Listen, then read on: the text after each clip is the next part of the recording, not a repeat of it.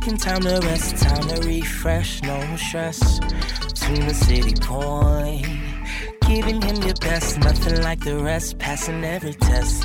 You know he's the one, yeah. Taking time to rest, time to refresh, no stress. Tune the city point. Giving him your best, nothing like the rest, passing every test.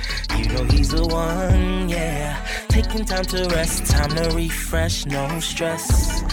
The city. Giving him your best, nothing like the rest, passing every test. You know he's the one, yeah. Domain and have your people moving. That's a small glimpse into Nipsey moving. To anybody still confused as to what he was doing. Make like the hood to keep us trapped. The red line of the probably declines if you live by black. I don't think they hear me though. Okay. Gentrify your own hood before these people do it. Claim eminent domain and have your people moving. That's a small glimpse into what Nipsey was doing. But anybody still confused as to what he was doing. The neighborhood designed to keep us trapped. They redlined it so property declines if you live by blacks. They depress the asset and take the property back. It's a ruthless but a genius plan in fact. So now we fighting over scraps. Crabs in the barrel, but crabs don't belong in the barrel. They ain't never tell us that. So in the barrel, we gon' act like we act. We can easily get out the barrel if we stand on each other's back. Whoever gets on top, as long as they stay attached, they can pull everybody out.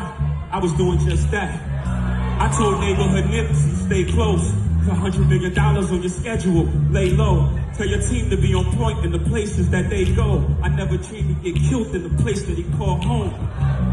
How we gonna get power? We kill the source. Y'all like to run off on the plug, so of course. That ain't lit, that's a means to an end. Me and my team was playing the plug and had a plan. Sometimes we was only making a thousand a joint. That ain't no money, but that ain't the point. So those 92 bricks was only 92,000. So y'all can close your mouth. It ain't nothing for y'all to wow. But it is something to study. We was chasing our goals, not chasing money. Niggas chasing goals, we find that funny. I pull up in the road, gon' want me. But I don't want no, I want a wife. Somebody to bounce these ideas off at night. I be going to sleep hoping they'd visit me. That young king had a lot of jewels to split with me. And we ain't gotta leave the hood physically, but we gotta leave that mentally. Somehow, some way, I'm gonna make it out the hood someday.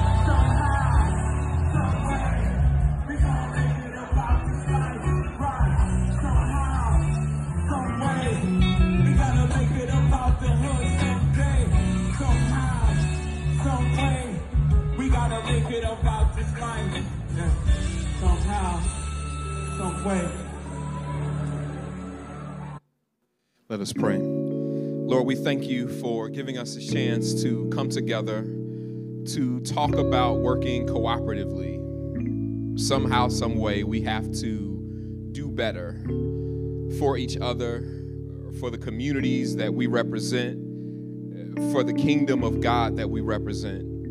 I pray that you will use this time that we have together to challenge how we think about rugged individualism, push us into thinking collectively that our salvation is wrapped up in the salvation of one another.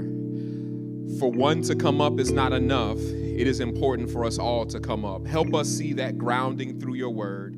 It's in Jesus' name we pray. Amen. Amen. Won't you praise God for this band, um, for Corey and Grandy. So, we're continuing this series of preaching titled Jay Z, Du Bois, and the Book of Acts. Um, the thing that these three have in common is this idea of cooperative economics and working together collectively. And so, I've been beating this drum not only throughout this month, but also um, throughout the last year. And we as a church community have embraced this idea. And so last year we started redirecting, one, we started reimagining tithes and offerings as actually cooperative economics, right? It is us every week pulling our money together cooperatively um, to put it towards some common purpose. And so we started thinking about what if we reimagine those funds and started to think about their possibilities beyond simply church programming? What if we began to think about them as tools for our mutual uplift? And so we started doing that last year. And some of the things that you guys did through your giving, as well as the sacrifices that were made through having fewer in person services and redirecting those funds, as we did things like provided um, small business grant of $10,000. We did another thing like providing uh, home down payment assistance for one of our members to purchase the house that she grew up in. Uh, and then this year, we have started off uh, getting into more good trouble uh, through providing uh, debt repayment grants of up to $1,000 for every member that applies for it. And so far, we've gotten 20, and I believe that we will be able to fund all 20 of them. That's, that is thanks to you guys. Amen. Thanks to you guys dreaming different, being willing to think different, and make some sacrifices.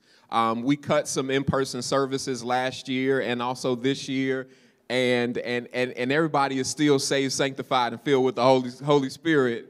I, I assume, um, but what we have been able to do through making those changes and sacrifices is impact uplift. And then let's not forget about those that have donated to the Cooperative Economics or Community Fund so that we could put funds in place for this uh, debt repayment initiative. So, um, so that's a bit of what we've been doing. So we're already practicing it. I'm preaching this series just to push us to go further. Uh, and also to reinforce this, um, this idea of working cooperatively because I believe that it is not only something I deeply believe in and that we deeply believe in, but I believe it is a deeply biblical principle.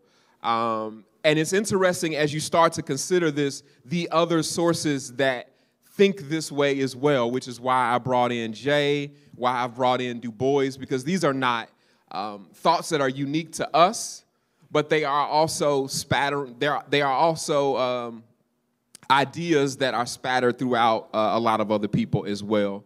Let me give you this quote from Du Bois, and then we'll jump into the book of Acts, and I'll get into the sermon. Uh, W.E.B. Du Bois is quoted as saying, Negroes are being taught to think that any way, any method which leads to individual riches is the way of salvation. Once again, being taught to think that any method which leads to individual riches is the way of salvation. Let's go to Acts chapter 4, verse 35 uh, through 30, uh, through 34 through 35, and we'll jump right into the sermon. It says, There were no needy people among them because those who owned land or houses would sell them and bring the money to the apostles to give to those in need. For this time that we have together, I want to talk about collective salvation. Collective salvation. I want to raise a question, but, but I want to phrase it in a way that is different from the common usage. So rather today than asking, What must I do to be saved? I want to raise the question to you this morning What must we do to be saved? I want to suggest to you that Jesus has more in mind than soul salvation if we were to take at face value the stories that are recorded about him in the Gospels. Uh, he has more in mind than soul salvation, but beyond that, these ideas of social salvation and also physical salvation. Because when he talked about the hungry being fed and the sick being cared for and the so called least of these being supported, that those had nothing to do with souls. That that was about the temporal needs the everyday needs that people have. It spoke to the physical aspect of human beings and how humans relate to each other socially. Those are also the things that Jesus wanted to save. And so, back to the question what must we do to be saved? Saved from the vulnerability of poverty, from the scariness of lack, from the darkness of loneliness, from the trouble of grief, from the harm that could come upon our bodies, saved from selfishness, from misogyny, from hate, from bitterness, from exploitation, from homelessness, from food insecurity. What must we do to be saved? I know you got your ticket to heaven in your hand. I know that you have your soul anchored in Jesus Christ and your eternal security saved. But I raise the question to you this morning what about the rest of it? Because for some of us on our drive here today to come to church with our saved souls, we saw some hell that some people were living in. We saw on this 28 degree morning in Chicago some people whose night was spent in a tent. There's still much to be saved, and so I raised the question what must we do? Not, not just us as individuals and not even just us in this room, but if we begin to broaden our imaginations and think collectively, what must we do to be saved? Yes, the emphasis is on the word we because the problems of us cannot be solved with I. Yeah, we need each other. Therefore, today I want to talk about collective salvation and I want to push against your ideals of rugged individualism and every person for themselves and pull yourself up by your bootstraps type of thinking. I want to push against all of that to get you to see that our only hope is in collective salvation. Dr. Jessica Gordon Nembhard wrote about Du Bois wrote about his economic thought, and she stated that he believed that cooperatives would provide the economic opportunity that were, provide, that were denied to black folks and would allow us to serve the common good rather than being slave to the market forces. She later on says Du Bois predicted that the pursuit of individual economic advancement was going to be that thing that hindered ultimately black folks' growth and development. Our collective salvation, let me say to you, will not come by simply individual come ups. It will not come by getting more black billionaires. Will not come through every person for themselves kind of thinking. It will not come through selfishness. If you think that you can individually hoard your way to peace, safety, and prosperity, you are wrong you are wrong. Because those of us who have been able to pull together a little bit of change would have to admit the precariousness, the fearfulness that you carry, that those without will come and take what you have. It is not enough to come up alone. We need collective salvation. Collective salvation will only come, y'all, through cooperation. Let me submit again that this is not just my deeply held belief, but this is also a deeply biblical ideal. So here's the main point that I want to push forward today. The main point is simply this that following Jesus the liberator means forsaking rugged individualism for collectivism Oh, excuse me, and limited collectivism for collective salvation. Following Jesus, the liberator, means forsaking rugged individualism and limited collectivism for collective salvation. Let me, uh, first of all, share with you that following Jesus, the liberator, means forsaking individualism. Before I jump into this point, I want to show this quick. It's like a 20 second video. Ms. Hutchinson, I also want to thank you about bringing up the poverty draft and this idea of a bootstrap. You know, this idea and this metaphor of a bootstrap started off as a joke because it's a physical impossibility to lift yourself up by a bootstrap, by your shoelaces. It's physically impossible. The whole thing is a joke. Thank you. So, th- this notion of rugged individualism is just a part of American folklore it is impossible to make it alone. But none of us can say that we are solely responsible for our own successes or failures. Some teacher or some person taught us to read. some people in some community pooled money and resources together, whether they had kids in the school or not, and they gave their money through taxes so that you could be educated. If you were homeschooled, you were still schooled in a home that somebody else provided for you, and you got schooling that somebody else provided for you. If you built a business, you leveraged resources that were likely a part of the public goods. You leveraged the internet that you did not create in order to promote your business and to sell your goods. You use the internet to email potential clients. You use Zoom that somebody else created or Microsoft Teams that somebody else created to be able to communicate with other people. None of us, no matter how much hard work or personal effort we put into anything, can ever claim to be self made. We are all communally made. Other people have poured into us. And so, this notion of rugged individualism is a part of Amer- an American folklore invention. We've been taught, though, to believe this lie and to embrace this lie. It's also interwoven into our theology. Uh, some of you heard Carla say this, I think it was in a community group last year, but think about how many of our Christian songs include or their focus is about individualism versus collectivism. It is Jesus and me, it is God and me. The songs are about a personal encounter with God, a personal relationship with God. Versus how many of the songs are about Christians in community with each other? In relationship with each other, getting along with each other, solving problems with each other, conquering the world with each other. Rather than that, it is all about the individual.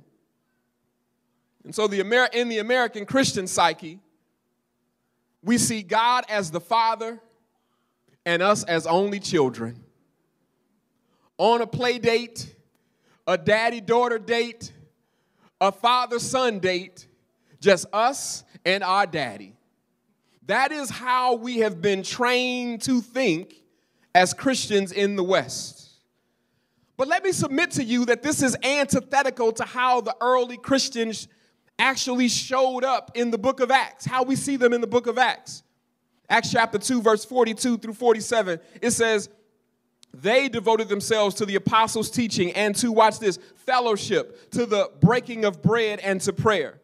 Everyone was filled with awe at the many wonders and signs performed by the apostles. All the believers were together and held everything in common. They sold property and possessions to give to anyone who had need. Every day they continued to meet together in the temple courts. They broke bread in their homes and ate together with glad and sincere hearts, praising God and enjoying the favor of all the people. And the Lord added to their number daily those who were being saved. How many times does it say together and they and meeting and each other's homes and sharing? These ideals come up here. This is an image of what of how they understood the first people. The first Christians understood the faith. Acts chapter 4, 32 says all the believers were one in heart and mind. No one claimed that any of their possessions was their own, but they shared everything they had. Acts chapter 6, you heard me talk about this last week. They were feeding widows and they were solving the problems of inequity with the food distribution together. That They saw their faith as something that should manifest not as individualism, but as collectivism. And so I raised the question that I have raised each of the past two Sundays Can you forsake individualism for a focus on the well being of the whole. Rather than asking the question, What about me? can you instead ask the question, What about us? This is what it means to be a Christian. Let me say this again. This is what it means to be a Christian. I'm sorry if somebody signed you up under some other false premise. I'm sorry, you should go try to get your money back. If, if, if somebody pulled you in with the notion that it was about something else, this is what it means to be a Christian. And so when we talk about even Du Bois, for instance, whether we agree with his ideals of the talented 10th or not, we, we have to acknowledge that within that ideal is this notion of one person being responsible for other people's uplift, not just their own. Let me share with you, secondly, that following Jesus, the liberator, means forsaking limited collectivism.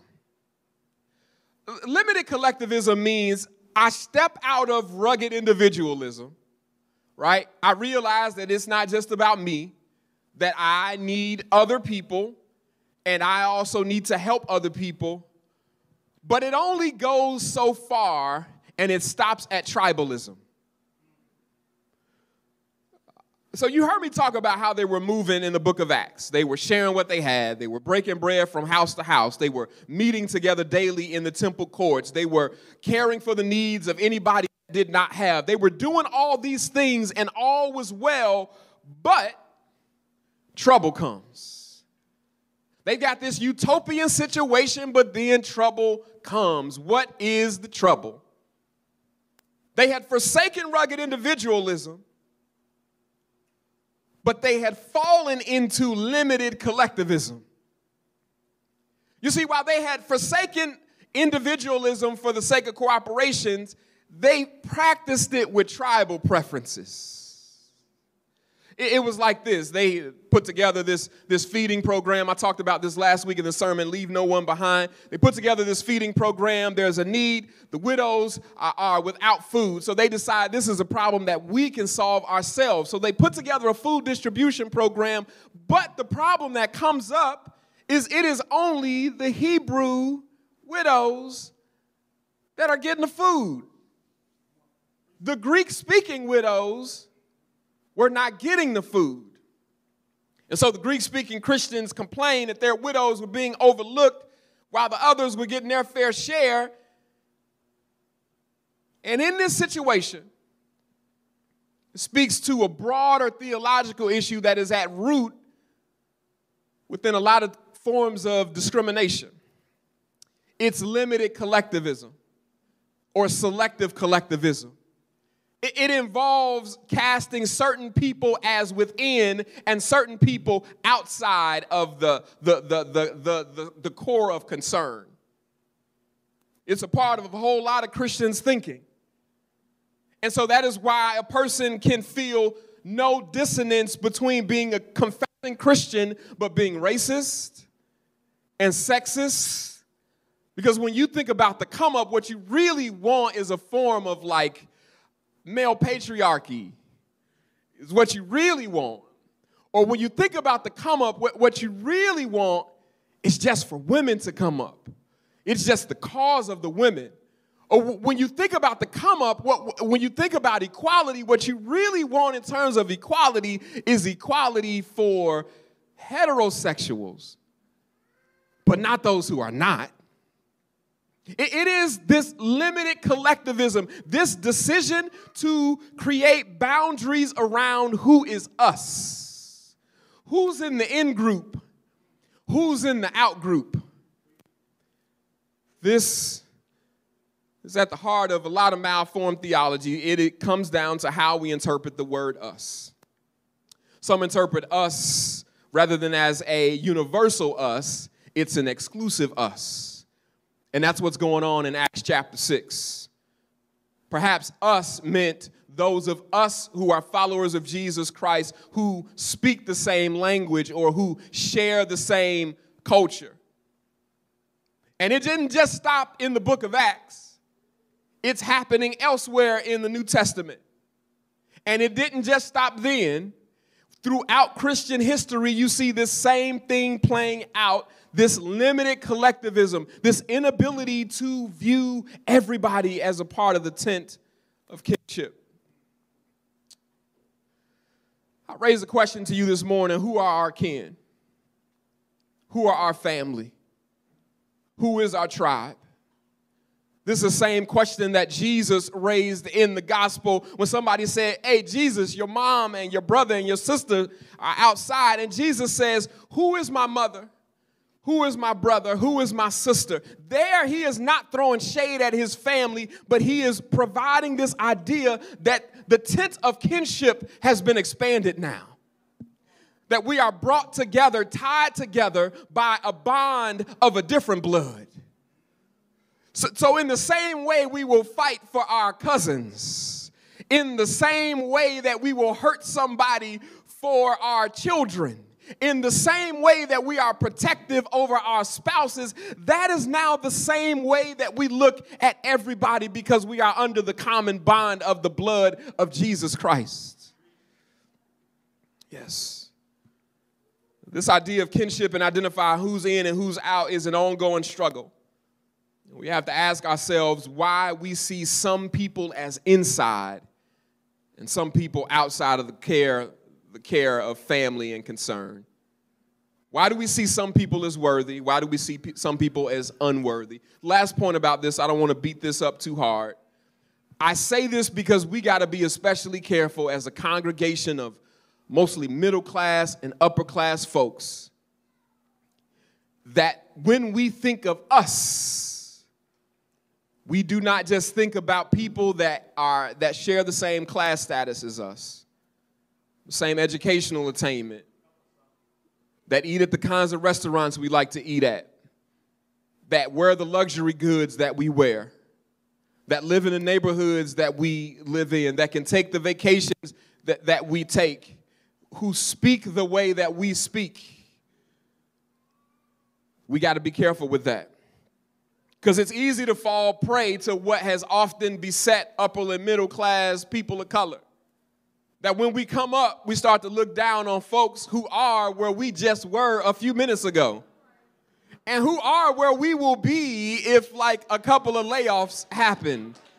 If, if I can just be real. Because you may be middle class, upper class, but many of you, many of us are still living paycheck to paycheck. Yeah. We got to be careful with that. And we have to see ourselves rather as not being better than anybody,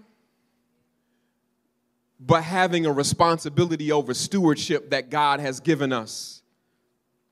I oftentimes think about the fact that I am living for a whole lot of brothers that are behind bars that have not that, that got taken off the field way too early and don't get a chance to live this life. I, I am living for them. Some of you are living for your cousins who don't get a chance to live this life and experience this life that you live. That, that is not a brag, that is a weight of responsibility that you should take upon yourself. A responsibility that says, I am blessed with a chance to steward resources that God has provided on God's earth. And so now let me think about the weight of that and the gravity of that. What is my responsibility for that? It's got to be more than sharing pictures of me flexing on IG. It's got to be more than that. Let me hurry this thing along. Thirdly and finally, following Jesus the liberator means embracing collective salvation.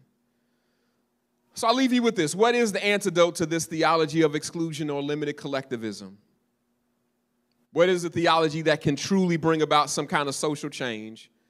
I submit to you that it is an authentic theology of collective salvation, one that excludes nobody, one that is not about tribal collectivism, not, not exclusionary collectivism, but truly expanding this kinship as Jesus did in Scripture when he said, Who is my brother, my mother, and sister? It is all of those who do the will of God.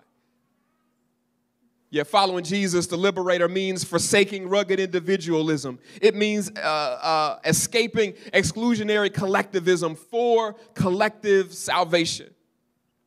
Dr. King champions this sentiment. He says that the world is a neighborhood, but it's up to us to make it a brotherhood.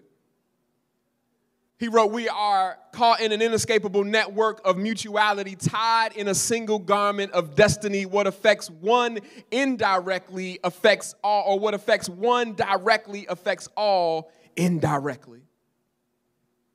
The Apostle Paul agreed with this sentiment.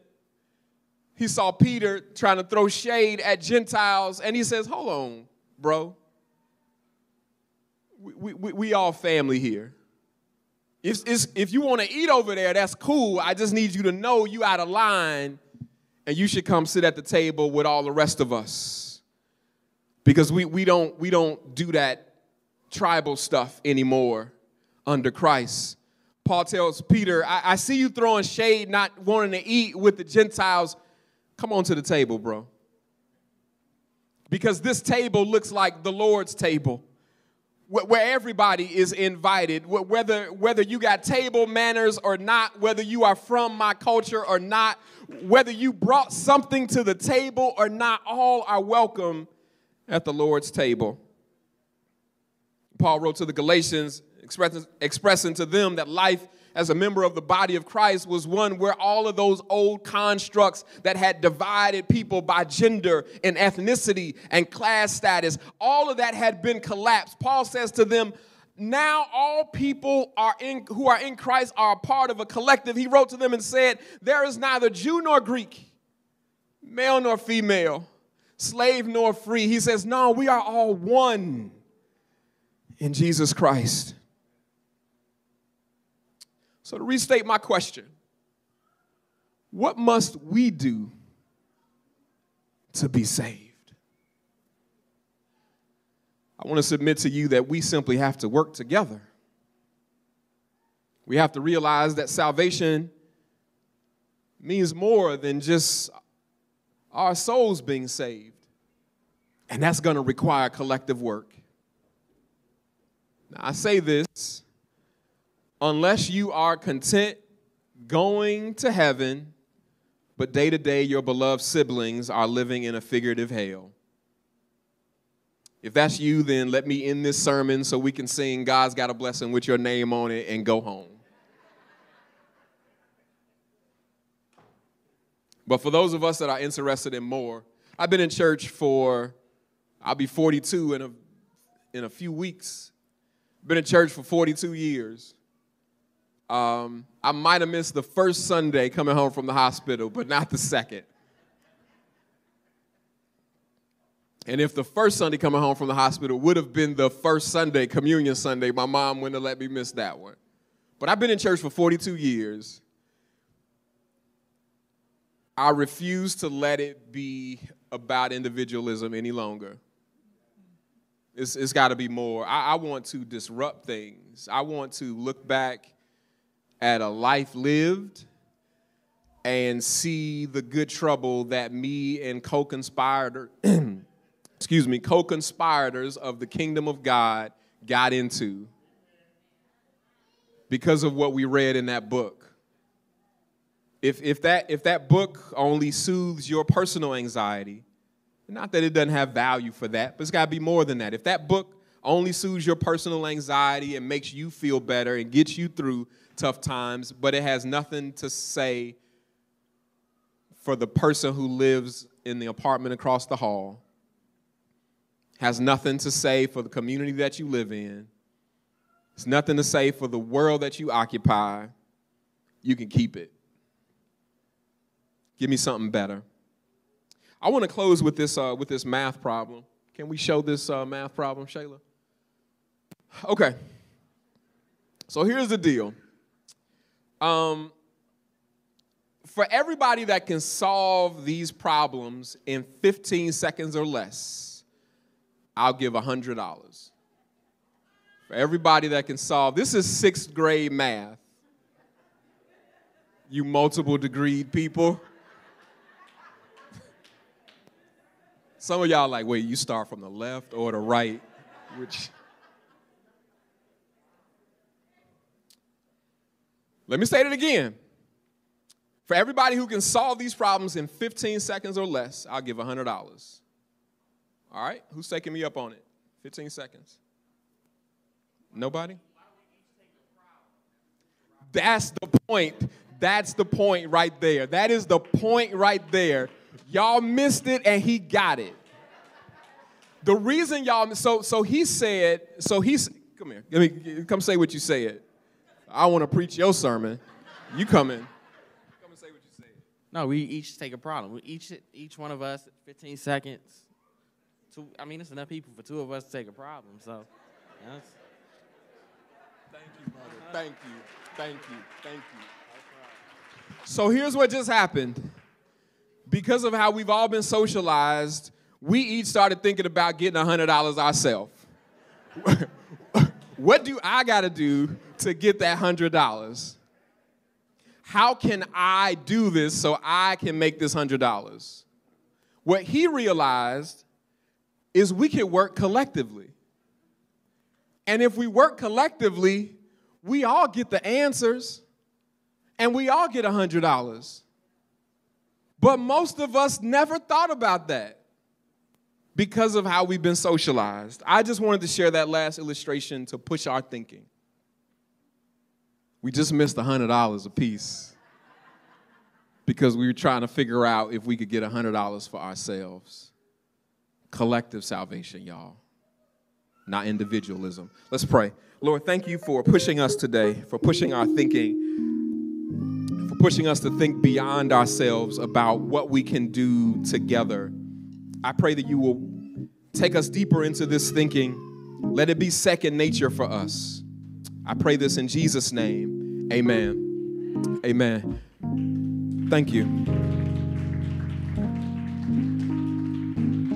So, I got a quick call to action. The Community Fund, we're wrapping up this campaign on Easter Sunday. So, we have less than a month left for this campaign. Some of you have given toward it already. The goal is 45,000. Can we get the slide for Community Fund uh, campaign as well? Goal is 45,000. Um, you know, the, mo- the money ain't coming from you know some benevolent corporation this is this is us and it needs to come from us it needs to there's nothing special about at&t writing um, um, a check for people in the, in the, in the urban community um, to, to help them do something there's nothing special about that i tell you what is special the people in the urban community pull their resources together and they do something that people don't think they can do.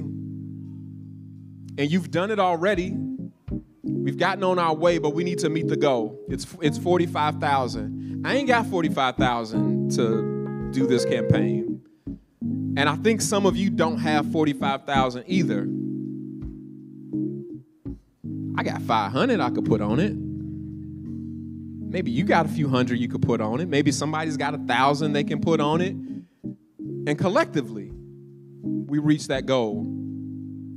And it, it's it is not going for trivial stuff. It's gonna help our beloved siblings in Jesus Christ pay down debt. Some of it is debt that they stay up half the night worried about. Why are you worried about solving a problem, a math problem, some math problems by yourself, and we could all just do our little part and we can help you solve it together? easy. So that's the call to action today. Is I need you to, if you have not already uh, donated to the community fund, I need you to. I already gave you time to pray. It's three. I'm not gonna say pray about it. Three months of prayer. The Lord has spoken.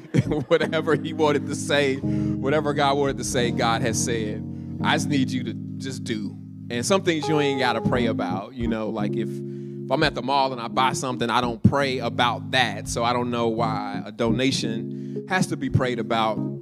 But I need y'all to help help do this. Let's let's figure out an amount. It's income tax time. I noticed the swagger this some people walked in with today. It's it's that time of year. You got a little extra. Consider donating toward the community fund. It's a couple ways.